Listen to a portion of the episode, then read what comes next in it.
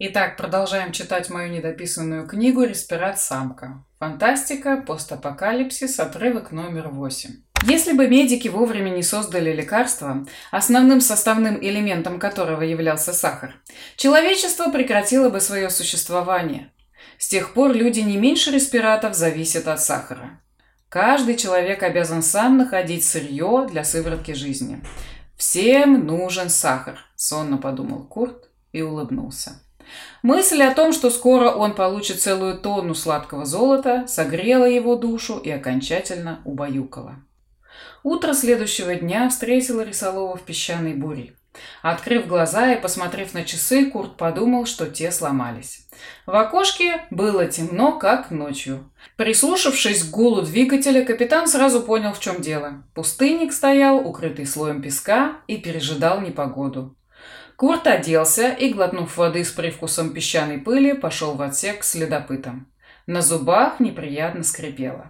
После дозы утреннего напитка во рту был песок. Откуда же он берется, рез его побери? Что это за герметизация такая, если во рту песок? Ворчал себе под нос капитан. Когда мужчина добрался до следопытов, все уже проснулись и были на местах. «Сколько уже?» — хмуро спросил наблюдателей капитан. «Часа 3 уже». «3? Так это, наверное, Шельма!» — возмущенно воскликнул Курт. «Скорее всего», — пожав плечами, ответил Ривер.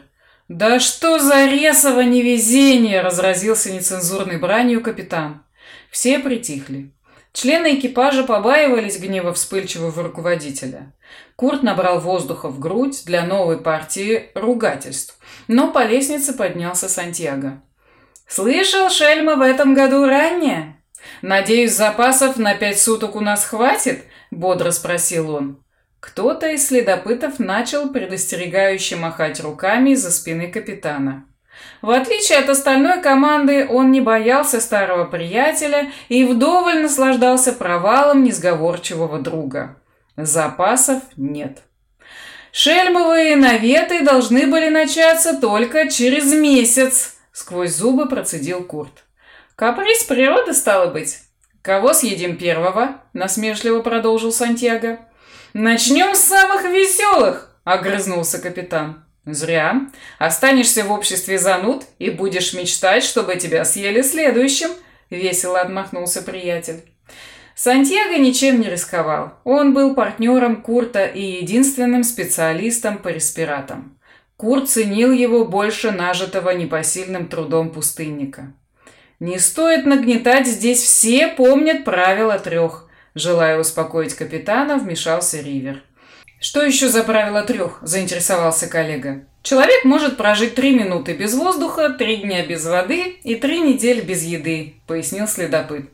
«Прекрасно! Теперь все знают, до скольки считать, когда закончится топливо», – едко заметил Сантьяго. «До скольки?» – озадаченно спросил один из следопытов. «До 180, именно столько секунд в 3 минутах», – бодро ответил специалист по ресам. «Это почему?» – удивился Ривер. Сантьяго повернулся к Курту и спросил: «Откуда ты их набрал?» «Они лучшие в своем деле», – хмуро ответил капитан. Сантьяго вздохнул и пояснил: «Как только закончится топливо, генератор не сможет синтезировать кислород». Мужчины начали переглядываться, потом Ривер осторожно спросил: «У нас хватит топлива на 5 дней?» «Нет, поэтому мы должны ехать», — начал объяснять капитан. «До врат в суп всего 150 километров, если повезет». «Если повезет, мы останемся живы после первого же воздушного удара Шельмы, а затем, если вдруг повезет еще раз, Курт одумается и прекратит движение», — насмешливо перебил друг. «Сантьяго, можно тебя в кабинет на пару слов?» – прорычал капитан. Тот прервался на полуслове и пошел к выходу. Разъяренный руководитель последовал за ним.